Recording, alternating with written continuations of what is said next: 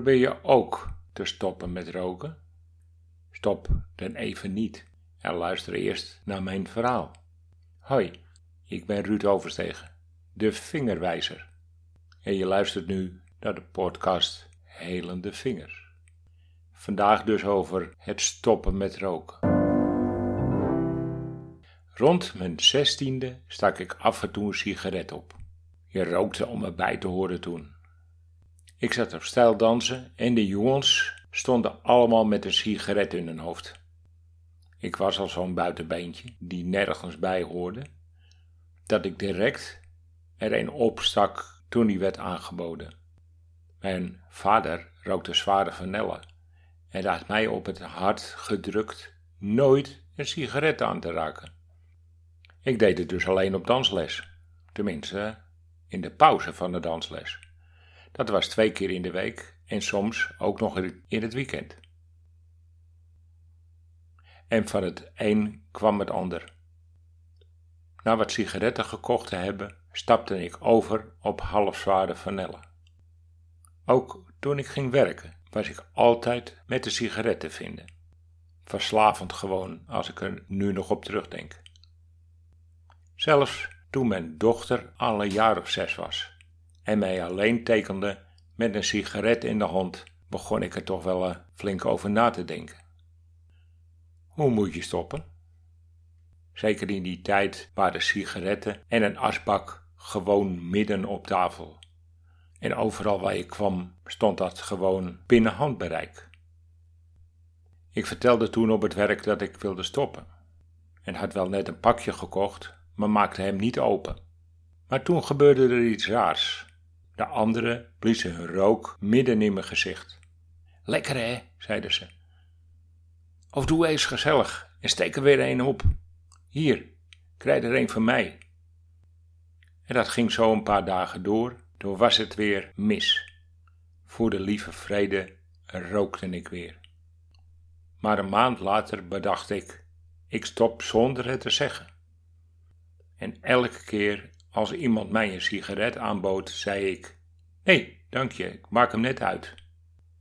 Maar ik vloog na twee weken al tegen de muur. Mijn vrouw had moeite om in een toom te houden. Ze wist het en zei: Ga me weer roken, want zo is het geen leven met jou. Lekker dan, die druk en mijn wil om te stoppen. Ben ik te slap? Is de stap te groot? Moet ik afbouwen? Is er een pilletje om me rustig te houden? Waarom lukt het mij niet?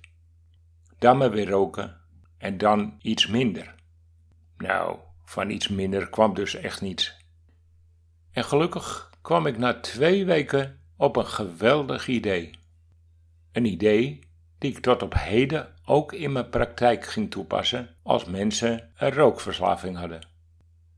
Ik ontdekte door mijn acties hoe het voelt als je iets in je leven wilt veranderen. Je wil wel, maar je systeem is er nog niet klaar voor. En je brein is gewend aan routines. En liefst in dezelfde routine, zodat je makkelijk te beschermen bent. Nee, veranderen is niet wat je direct kunt inzetten. En daar had ik niet alleen last van, maar dat merkte ik ook de afgelopen jaren bij anderen. Waarom rook ik eigenlijk? Zo gezond is die sigaret nou ook niet. Ik rookte toen ik ermee wil, op wilde houden een pakje check op een dag. Verslaafd? Nee hoor, hield ik mezelf voor. Met een sigaret in mijn mond voelde ik me vrijer en misschien wel sterker. En trouwens, soms gooide ik hem naar de helft al weg, omdat de bus kwam of de trein of omdat ik hem ergens op een asbak had gelegd en vergeten was.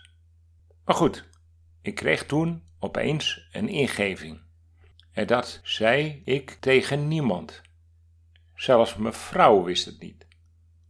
De clue is dat ik behoefte kreeg een sigaret op te steken, ik het pakje check pakte, eraan rook en tegen mezelf zei: Nu even niet eerst even wat anders doen. En dat deed ik dan ook. Ik ging wat anders doen soms de afwas waar mevrouw van opkeek, of een ander klusje wat nog lag te wachten op me. En tijdens dat proces was de drang om een sigaret op te steken even een tijdje weg. Dat idee krijg ik op een donderdagmorgen op het werk. Terwijl ik een sigaret wilde opsteken om naar de donkere kamer te gaan en in het donker mijn sigaret op de grond liet vallen. Ik maakte hem snel uit, die gehele donderdag en vrijdag geen sigaret gerookt, maar wel elke keer het pakje uit mijn borstzak gehaald en geroken en die nieuwe actie doen. Zaterdagmorgen vertelde mijn vrouw dat ze vrijdag nog een pakje check had gekocht. Ik vertelde haar dat ik al drie dagen geen sigaret had opgestoken. Zelfs thuis niet. Het was haar niet eens opgevallen. Het duurde zo'n drie weken dat ik het pakje uit mijn borstzak wilde halen om te ruiken. Oproken kon trouwens niet meer, want het was oud en inmiddels gruis geworden. Maar het voelde nog steeds dat het bij me hoorde. Maar door het gruis werd het pakje al snel weggegooid. Ik deed trouwens nog wat toen ik echt goed gestopt was. Als je een sigaret opsteekt, wil je even uit de huidige situatie. Even rust in je hoofd. Even een diepe teug van die sigaret en dan via je longen die rook rustig weer uitademen. Het is mijn vier keer vier ademhalingstechniek geworden die ik toen gebruikte. Wat je lichaam nodig heeft, is dat momentje rust zolang die sigaret duurt. Het is niet de nicotine waar je aan verslaafd bent. Het is die ontspannen lucht die jouw lichaam nodig heeft en jou dus verslaafd houdt aan die sigaret. Dus in mijn methode, elke keer als je behoefte hebt aan een sigaret, zeggen nu even niet, maar direct die ademhaling wel toepassen alsof je die sigaret dus opsteekt. Gebruik desnoods een pen of een potlood voor in je mond. Vier tellen diep inademen. En denken dat jouw longen gevuld worden met helende lucht. Even vier tellen die lucht vasthouden en dan vier tot zes tellen die lucht langzaam uit je longen laten lopen.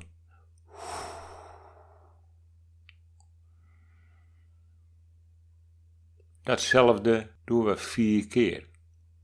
Wacht even, vier tellen met de volgende cyclus. Vier tellen diep inademen. Vier tellen vast. Drie, vier, vier tellen langzaam uit. En vier tellen vast.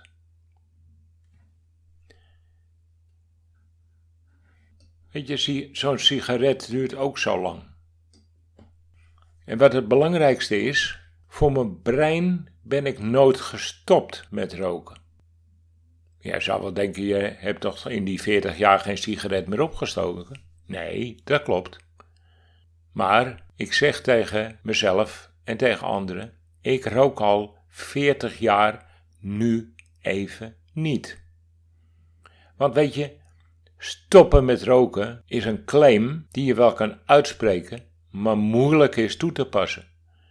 En op het moment dat je tegen jezelf zegt: Ik rook nu even niet, want ik ga dit of dit klusje even doen. En terwijl je dat gaat doen, doe je eigenlijk net alsof je die ademhaling toepast die je ook gewend was met je sigaret.